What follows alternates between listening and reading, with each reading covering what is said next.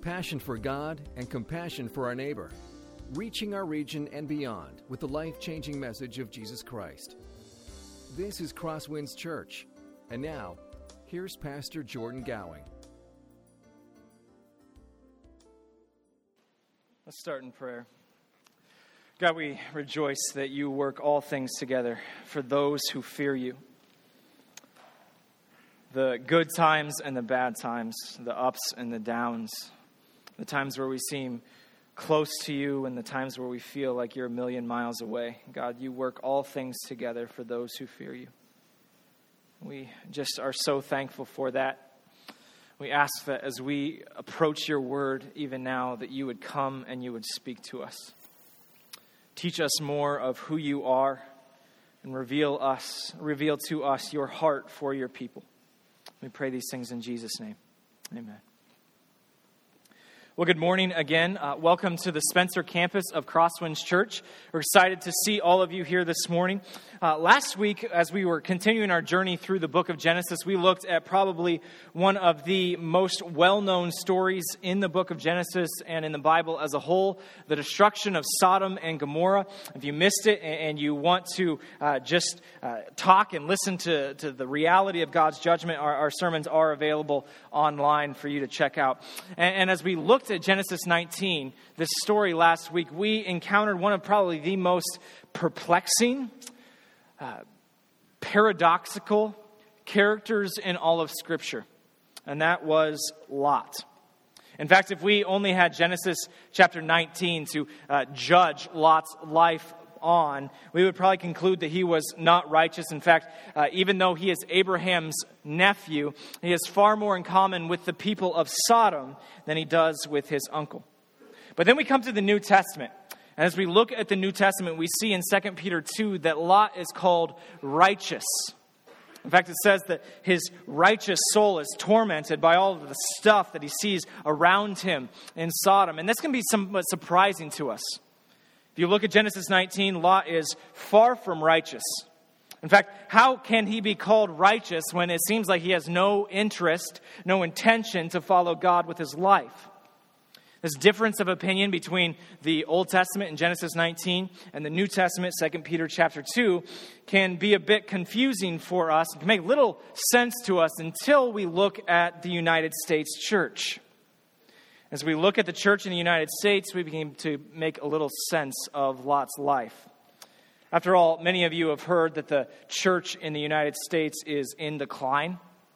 There have been polls that have uh, shown that we are declining in church attendance as a culture as a whole. And while that is true in one sense, it's also a little bit misleading. Church attendance as a whole is indeed in, an, in a decline, but what the, the truth is, is that evangelical churches, churches that actually proclaim the Word of God and believe the Word of God, they're actually growing in attendance over the last several decades. And, and so while church attendance is, is one way to look at the decline of the church in general, it's not the best for us to look at. In fact, the, the Princeton excuse me, let me, let me find this. The Princeton Religious uh, Re- Research Center has actually said that as a whole, religiosity in the United States is, is on the upward swing. We're seeing more people read their Bibles. We're actually seeing in a number of evangelical churches, we're seeing church attendance grow. And so while religiosity is on the upswing, the same poll actually shows that morality is on the decline when asked questions about what they view as morally good and morally wrong, people began to show that our culture as a whole, and evangelicals included, are beginning to become less and less moral. The Gospel Coalition is a very popular website. A couple weeks ago, it posted an article on what is considered to be the most acceptable sin for our youngest generation today. That acceptable sin is cohabitation. It is estimated that over 80% of Christians will engage in sex before marriage. And that number is even higher for millennials. The amount of fornication is up among Christians in general. Our TV viewing habits has uh, virtually no uh, difference between evangelicals and those outside of the church. In fact, it wouldn't be too hard to find Christians who have seen the most recent episode of The Walking Dead Wouldn't be too hard to find Christians who have seen the most recent episode of Game of Thrones or The Blacklist, who are up to date on Oprah or, or late night shows and more.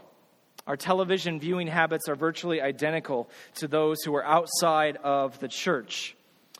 Pornography and other immorality are prevalent throughout the church as well even though this uh, study is a bit dated, in the late 1980s, Christianity Today polled a number of their readers and asked them if they had ever done anything that they would consider to be sexually inappropriate.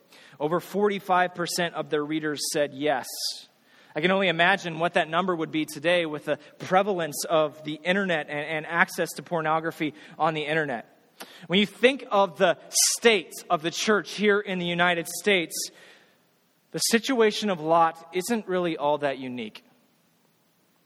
Lot isn't all that different than many of the people that we encounter in the church. In fact, if Lot attended church in the United States, he'd probably fit in a bit more than we would like to admit. And in a way, Lot does attend church here in the United States because we all have more in common with Lot than we would ever like to tell others or think. This morning, we're going to look at that. We're going to discuss this paradox that is Lot. We're going to discuss this paradox of, of, both holy and unholy in the church today, of both righteous and unrighteous in the church today, within each and every one of us as well. And to do that, we're going to be in Genesis 19. If you have a Bible, I invite you to open up to Genesis 19. That's our text this morning. As we look at this passage, we're going to see the, the life of Lot, and we're going to take it as a warning for us, one that we must take to heart. In fact, as we look at the life of Lot, we're really going to see five different myths that Lot believed. And I think that these are five myths that we in the church believe as well. Now, two words of caution as we begin this morning.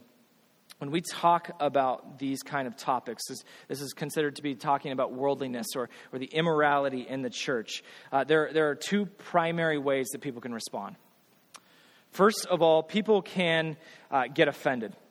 They can just tune out what they're hearing because they don't like what they are hearing. And if you're offended this morning, uh, to that I respond good. It is a good thing that the Spirit of God is convicting you.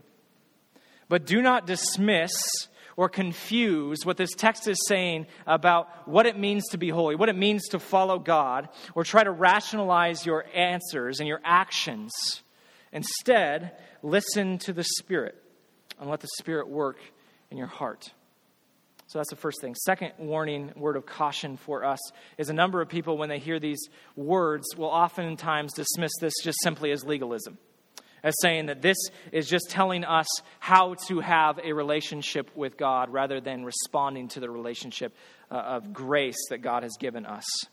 There is a difference between legalism and obedience. Legalism is the attempt to establish or maintain our relationship with God based off of what we are doing, whereas obedience is responding to what God has done with us with lives of purity, with lives of holiness, and lives of righteousness. If you feel the urge to, compl- to claim that, that this is just legalism this morning, I encourage you to ask yourself Am I responding that way because this actually is legalism?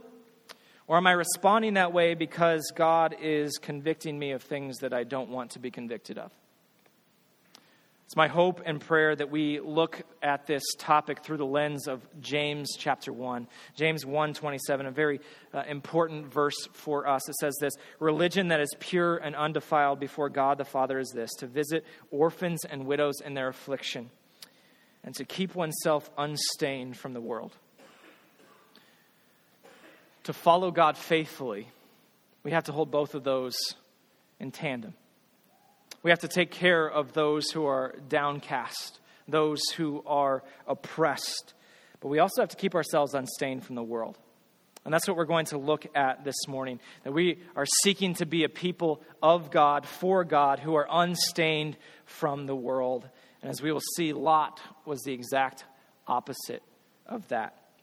So let's start by first looking at what Lot was guilty of.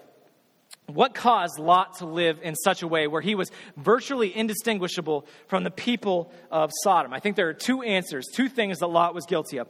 First, Lot was guilty of a love of money. Lot was guilty of a love of money. More broadly, he was guilty of both loving money as well as loving what money could buy him, what he could do with that. In other words, he was guilty of materialism. Genesis chapter 13 introduces us to Lot, really, and it says this in verse 10. And Lot lifted up his eyes and saw that the Jordan Valley was well watered everywhere, like the garden of the Lord, like the land of Egypt in the direction of Zoar. That was before the Lord destroyed Sodom and Gomorrah. So Lot chose for himself all the Jordan Valley, and Lot journeyed east. Thus they separated from each other. Abram set, uh, settled in the land of Canaan, while Lot settled among the cities of the valley and moved his tent as far as Sodom. Now the men of Sodom were wicked, great sinners before the Lord. So, first time that we really get the chance to, to meet and, and to understand a little bit of what Lot is like. And we see that when he has the choice to settle in one location or another, he chooses the place where his crops will grow. He chooses, chooses the land that is very fertile, a good uh, soil for, for his animals, for his, for his livestock, for his crops. He goes to fertile land. And you might say, well, why is that? Well, it's the same reason any of us would as well. He goes there because it's better. But even more than that, he goes there because he knows that it'll increase his wealth. It'll be a place where he can grow in status and in wealth. Thousands of years later, thousands of miles later, the same problem is here in the United States church as well. We suffer from a materialistic mindset. The average United States uh, household has over $15,000 in credit card debt. The average United States household has over 10 credit cards. The average United States household buys what it does not need in, with money it does not have in order to impress people that they do not like.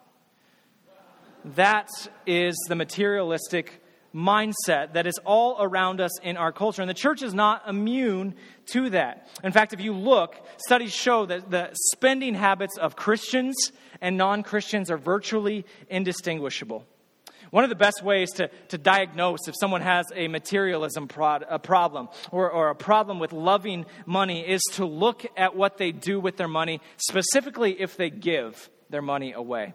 After all, to the person who is materialistic, to the person who loves money, this is the most paradoxical thing for you to ever do. Why on earth would you give money away that you earned and that you can buy stuff with for yourself?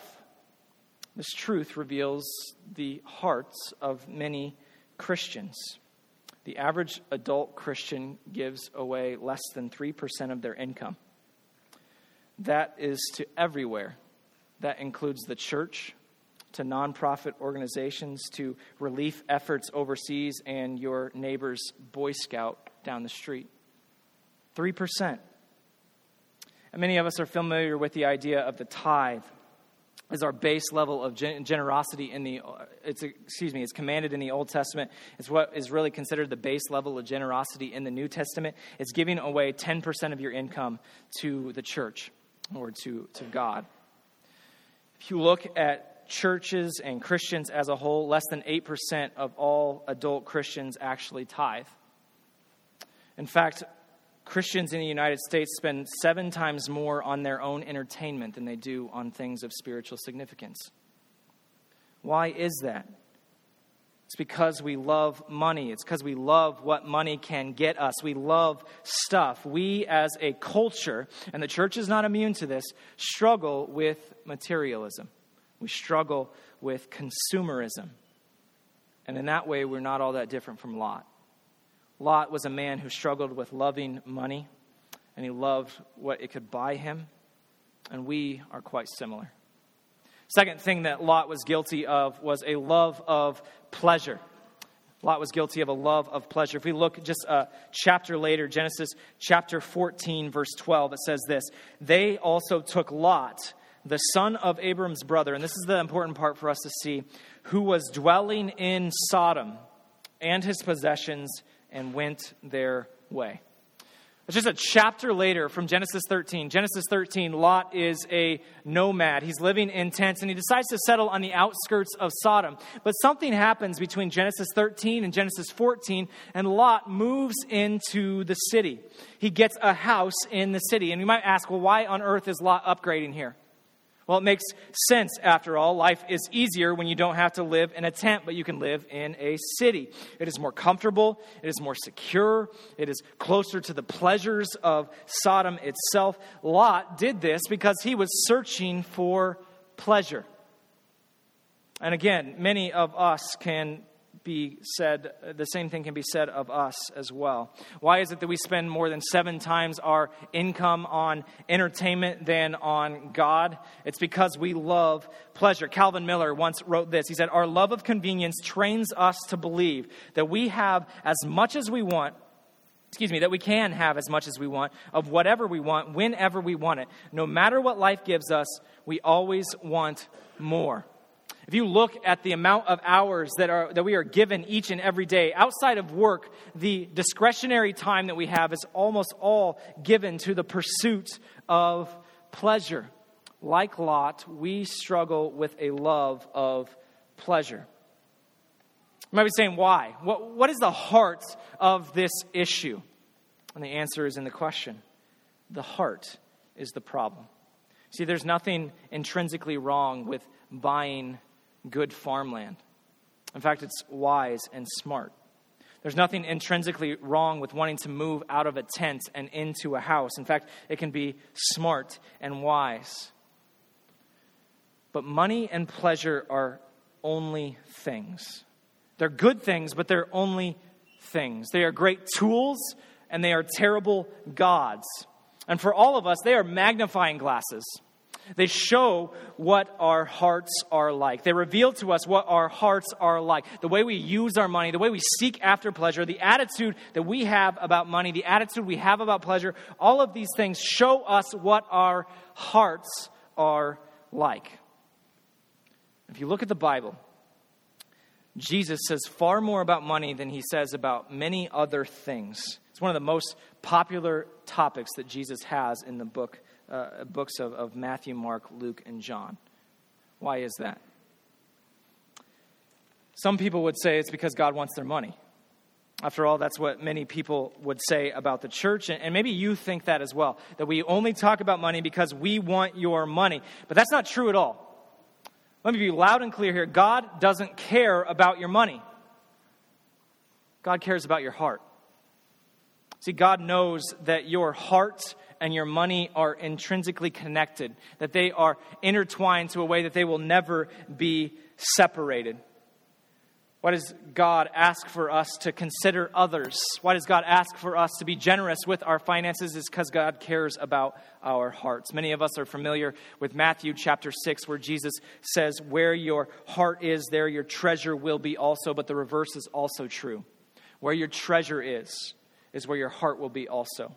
Where you spend your finances, that's where your heart is located. Why does Jesus talk so much about money? Why are we even mentioning this right now? It's because money makes a terrible master. Money makes a terrible God. If you care so much or too much about your finances to run after the things that don't honor God, God will speak to that. It's because God cares too much about you. God loves you too much to let you settle for loving money, loving pleasure, loving things, as opposed to Him, because He has something far better for you. So, as we look at Lot, as we look at this warning of Lot, we see two things that are really, really important for us as Christians in the United States today. Beware of a love of money, and beware of an inordinate love of pleasure, to the point where we seek that out in everything that we do.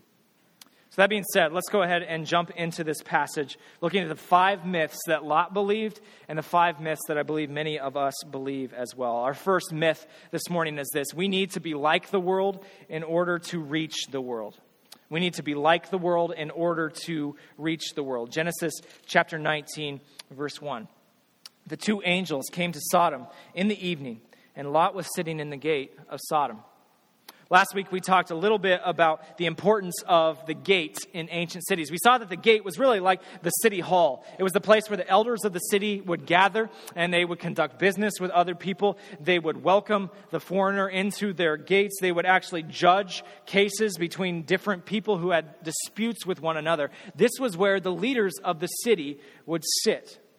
So the fact that Lot is sitting in the gate shows us that he's one of the leaders of the city of Sodom. Right here, without saying it, this chapter is telling us that Lot is in a position of power. He's come a long way from Genesis 13. He's come a long way from the days when he was living in a tent. Because now he lives in a city, he owns a house, he is wealthy, and not only does he live in the city, but he is a leader in this city. I think there are several reasons for why Lot does this. I think there are several reasons why we can point to Lot's ascent in Sodom. Let's just assume the best of him. Let's just assume for, for just a few seconds that Lot, the reason why he rose to power, the reason he sought after power in Sodom, is because he wanted to use his position of authority to effect change in Sodom. He wanted to reach out to those around him who were wicked. After all, that's in line with what 2 Peter says about him when it says this If by turning the cities of Sodom and Gomorrah to ashes, God condemned them to extinction, making them an example of what is going to happen to the ungodly, and if he rescued righteous Lot, notice this, greatly distressed by the sensual conduct of the wicked, for as a righteous man, he lived among them day after day. He was tormenting his righteous soul over their lawless deeds that he saw and heard. Then the Lord knows how to rescue the godly from trials and to keep the unrighteous under punishment until the day of judgment. Notice what this passage calls Lot. It calls him righteous multiple times, and it actually calls him godly here at the end as well. It also says that he, as a righteous man, was distressed by everything that he saw around him. In fact, by living in Sodom, he was actually tormenting his soul because of the wickedness that he lived among. So this man is righteous. Lot is offended by the culture that he lives in, and yet he also decides to keep silent about everything that he sees. He decides to keep silent about the wickedness all around him. He hated the wickedness all around him, but he kept quiet because he didn't want to lose his position of power. He wanted to hold on to that position of power just in case he could use it to bring change to the city around him. Now, as we all know from Genesis 19, this plan is very ineffective. After all, no one is saved except for Lot and his two daughters. But Lot tried it anyway. I want you to uh, just imagine for a second, this is a relatively silly illustration uh, that one pastor shares. I want you to imagine that you have a, a, young child that you give a pair of white gloves to. And you tell that, white chi- that little child to go play in the mud with those white gloves. What's going to happen to those gloves? Are the gloves going to become muddy, or is the mud going to become glovey? Of course, the gloves are going to become muddy. The same thing can be said about us and immorality. Immorality is poisonous. We can't go and do immoral things and hope to make it a little less bad in God's eyes.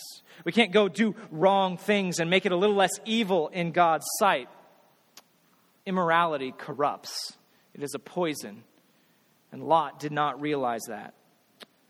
So, as we look at this first myth, ask yourself this question Am I compromising with the world in order to seem more appealing? Am I compromising with the world in order to seem more appealing? And I, am I watching movies that I have no business watching just so that way I can carry on a conversation with someone at work?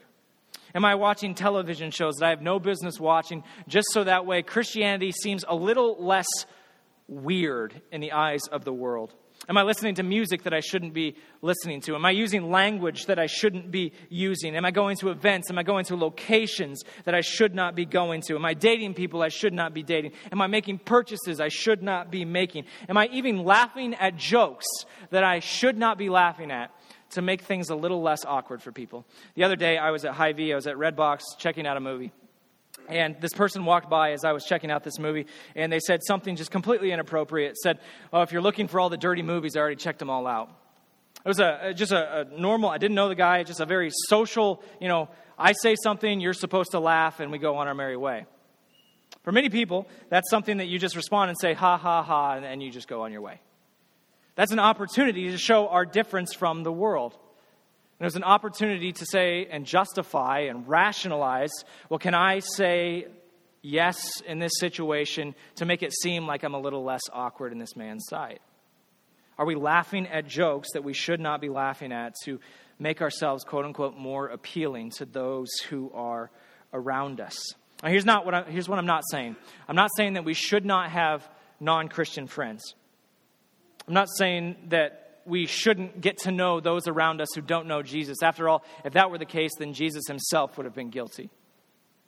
What I am saying is that even as we have those relationships with those who are outside of the church, we must not participate in the same things that they do. We must remain unstained from the world. It is a myth to believe that we can reach the world by becoming like the world. That's our first myth. Myth number two we can have the same values as the world and not be influenced by it. We can have the same values as the world and not be influenced by it.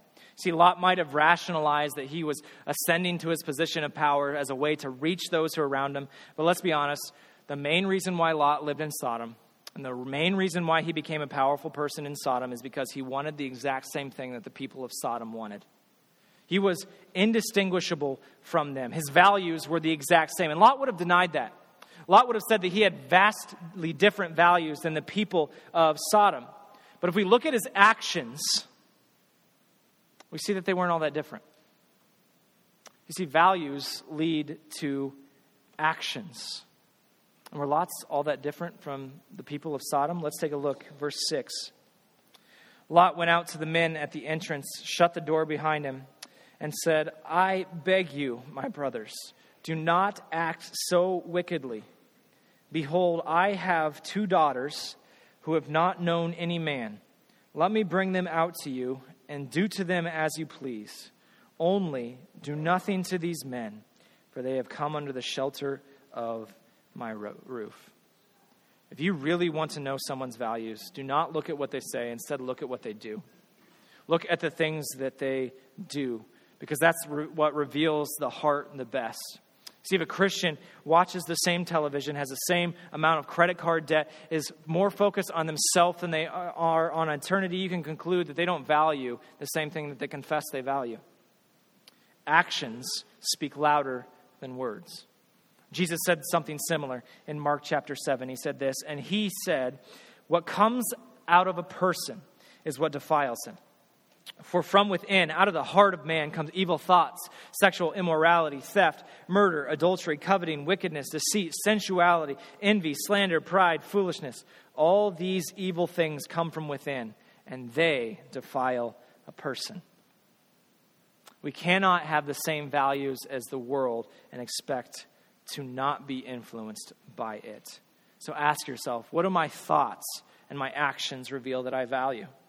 What do my thoughts and actions reveal that I value? Do they match my confession? Do they match what I profess to believe? What does my budget say about my values? What do my entertainment choices say about my values? Even your daydreams, the things that you focus on, the paradise that you create when no one else is watching, when you have some spare time, even that shows what you value. Do your values match your confession of faith. Myth number three we can serve God while also serving the gods of this world. We can serve God while also serving the gods of this world. Take a look, Genesis 19, starting in verse 16.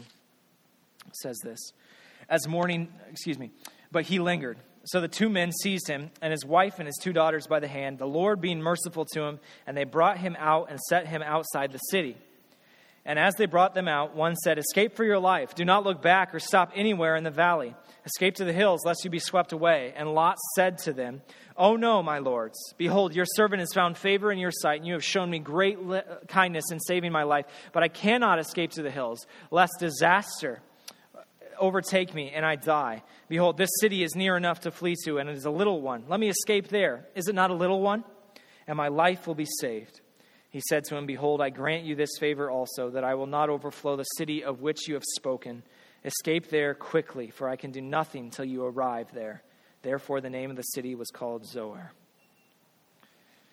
If you notice at the beginning of this section, beginning of these verses, it tells us that Lot lingered. Lot lingered. Destruction is imminent in Sodom. Lot has been told the reason for this destruction.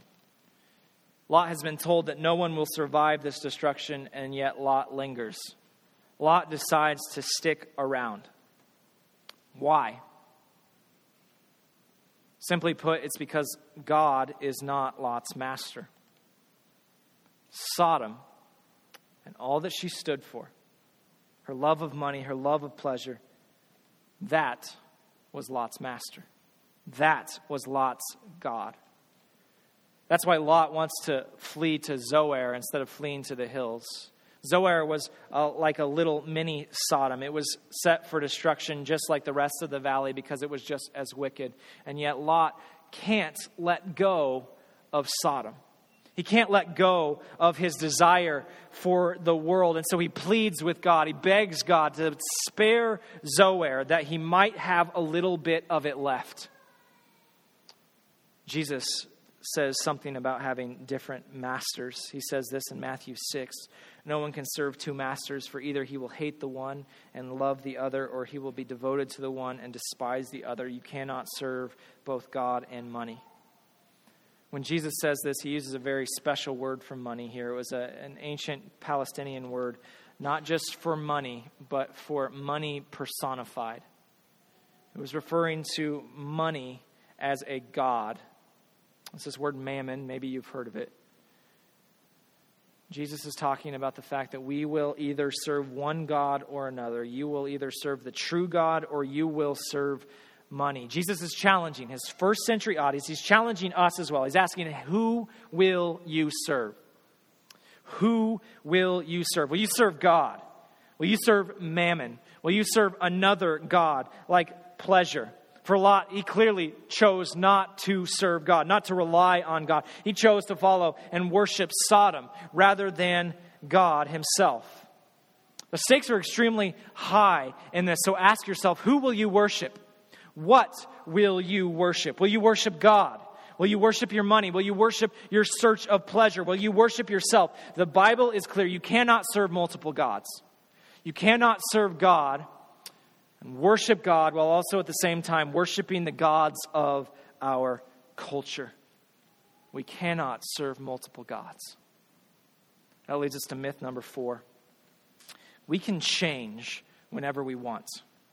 We can change whenever we want. Take a look at the ending, the tragic ending of Lot's wife here in verse 26. But Lot's wife, behind him, looked back, and she became a pillar of salt. Why did Lot's wife look back when she was told not to? The answer is found in, in, Luke chapter 17. Jesus is talking about the destruction that is coming on the last day, and he has this to say. He says, On that day, let the one who is on the housetop with his goods in the house not come down to take them away. And likewise, let the one who is in the field not turn back. Remember Lot's wife.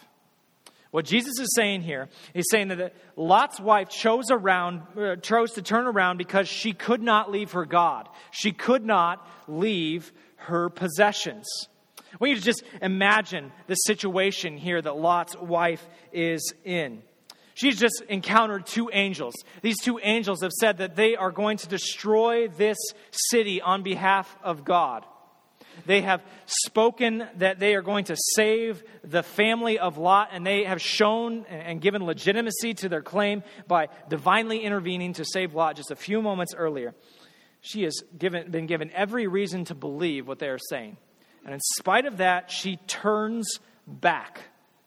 This is why this is so important for us. Because I think we're oftentimes uh, a little naive about our ability to leave behind our gods. Lot's wife was unable to abandon her God of her possessions. It's naive to think that we can do the same if we are not careful. The more that we worship an idol, the more that we serve an idol, the harder it gets to leave that idol behind. The more trapped we find ourselves to that idol. This is why people struggle with habitual sin. It's because they keep going back and back to that which they have served for so long. So ask yourself Am I serving the wrong God? If so, change before it's too late. I'm not saying that we don't have free will. That's not at all what I'm saying here. What I am saying is that we are controlled by our desires.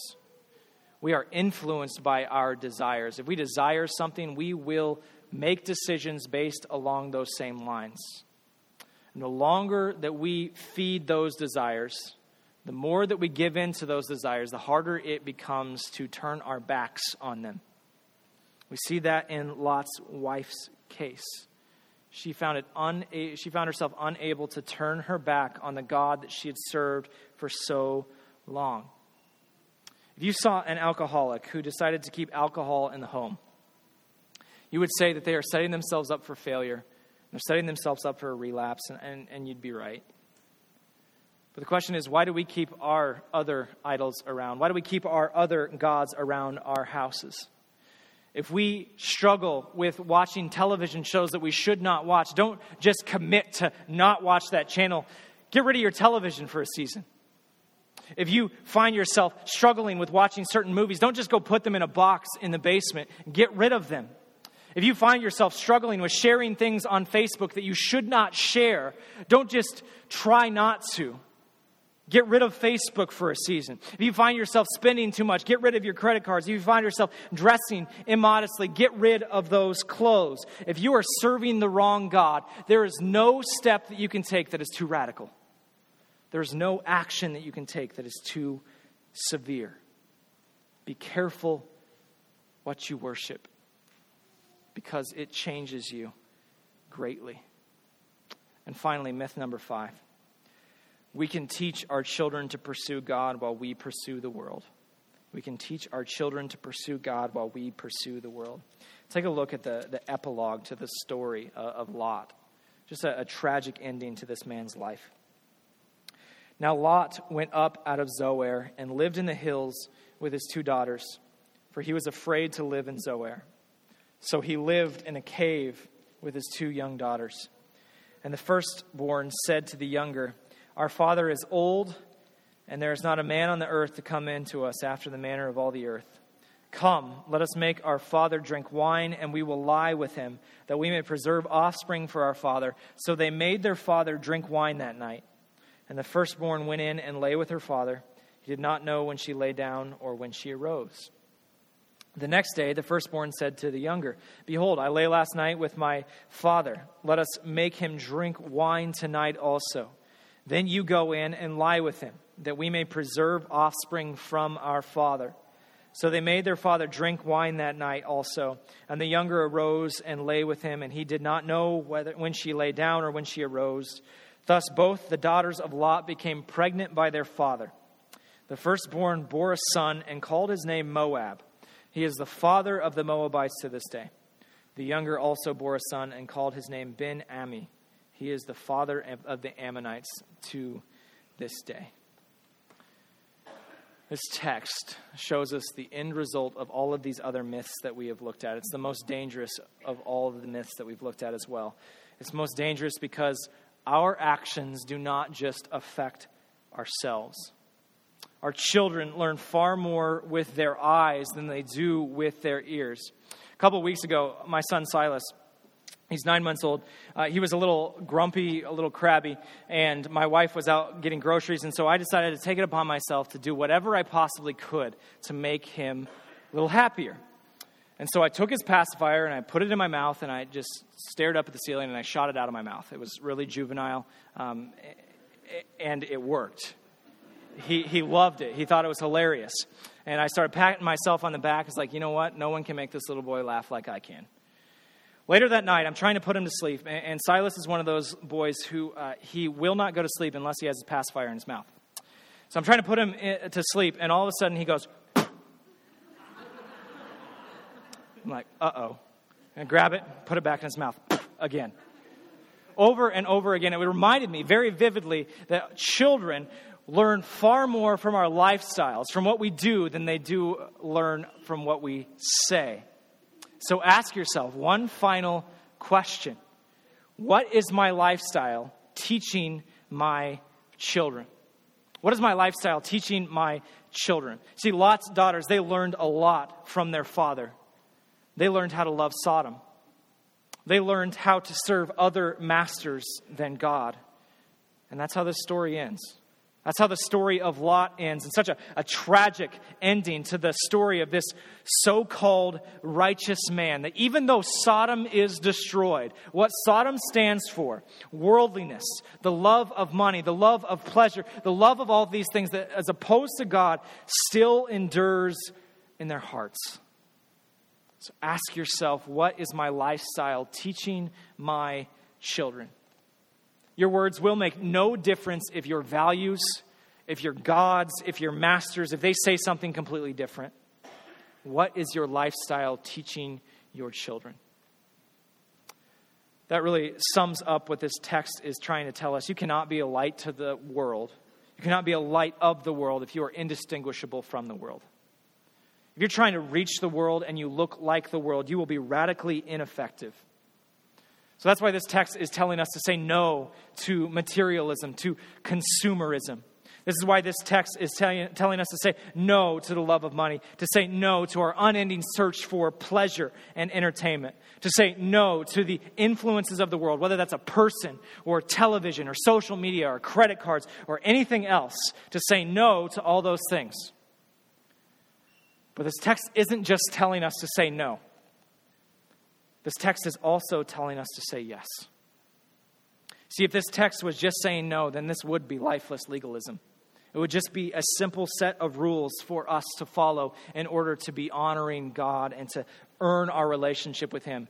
But that's not what is in view here. If you look at the larger story of the Bible, and especially comparing Lot to Abraham, we see that we're supposed to not just say no, but also say yes. We say yes to God because that is life giving. We say yes to God when it comes to money. That means being generous with our money. That means being a joy filled steward of our money. That doesn't mean that we give all of our money away, but it does mean that our money cannot be an idol and it cannot be our God. And it means that we say yes to the pleasures of God that are all around us, the pleasures of God that we see in nature, the pleasures of God that we see in human relationships, in community, even in our relationship with God. All good, God given things that He desires for us to find pleasure in. And ultimately, we rely upon the grace of God. See, that's the real reason why Lot is considered righteous in 2 Peter chapter 2. It's not because of anything that he does, but it's because of what God has done for him. The same thing is true for each and every one of us. We are not considered righteous to God because we remain unstained from the world.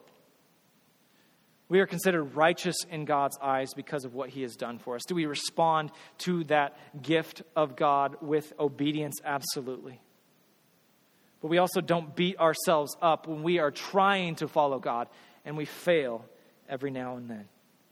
Friends, take the warning of Lot seriously. Let us take it seriously to be a people who are the light of the world by not being like the world and not being stained by the world. Let us commit to that as a church. Let us pray. God, we are so thankful and grateful for all that you do for us.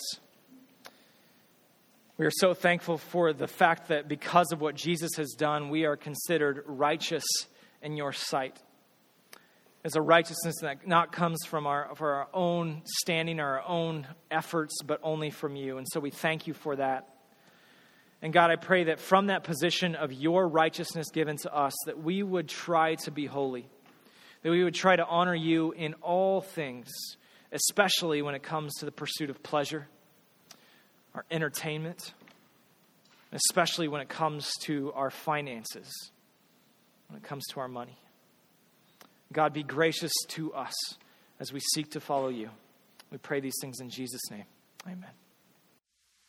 This has been a presentation of Crosswinds Church. More of Pastor Jordan's sermons can be found online at crosswinds.tv.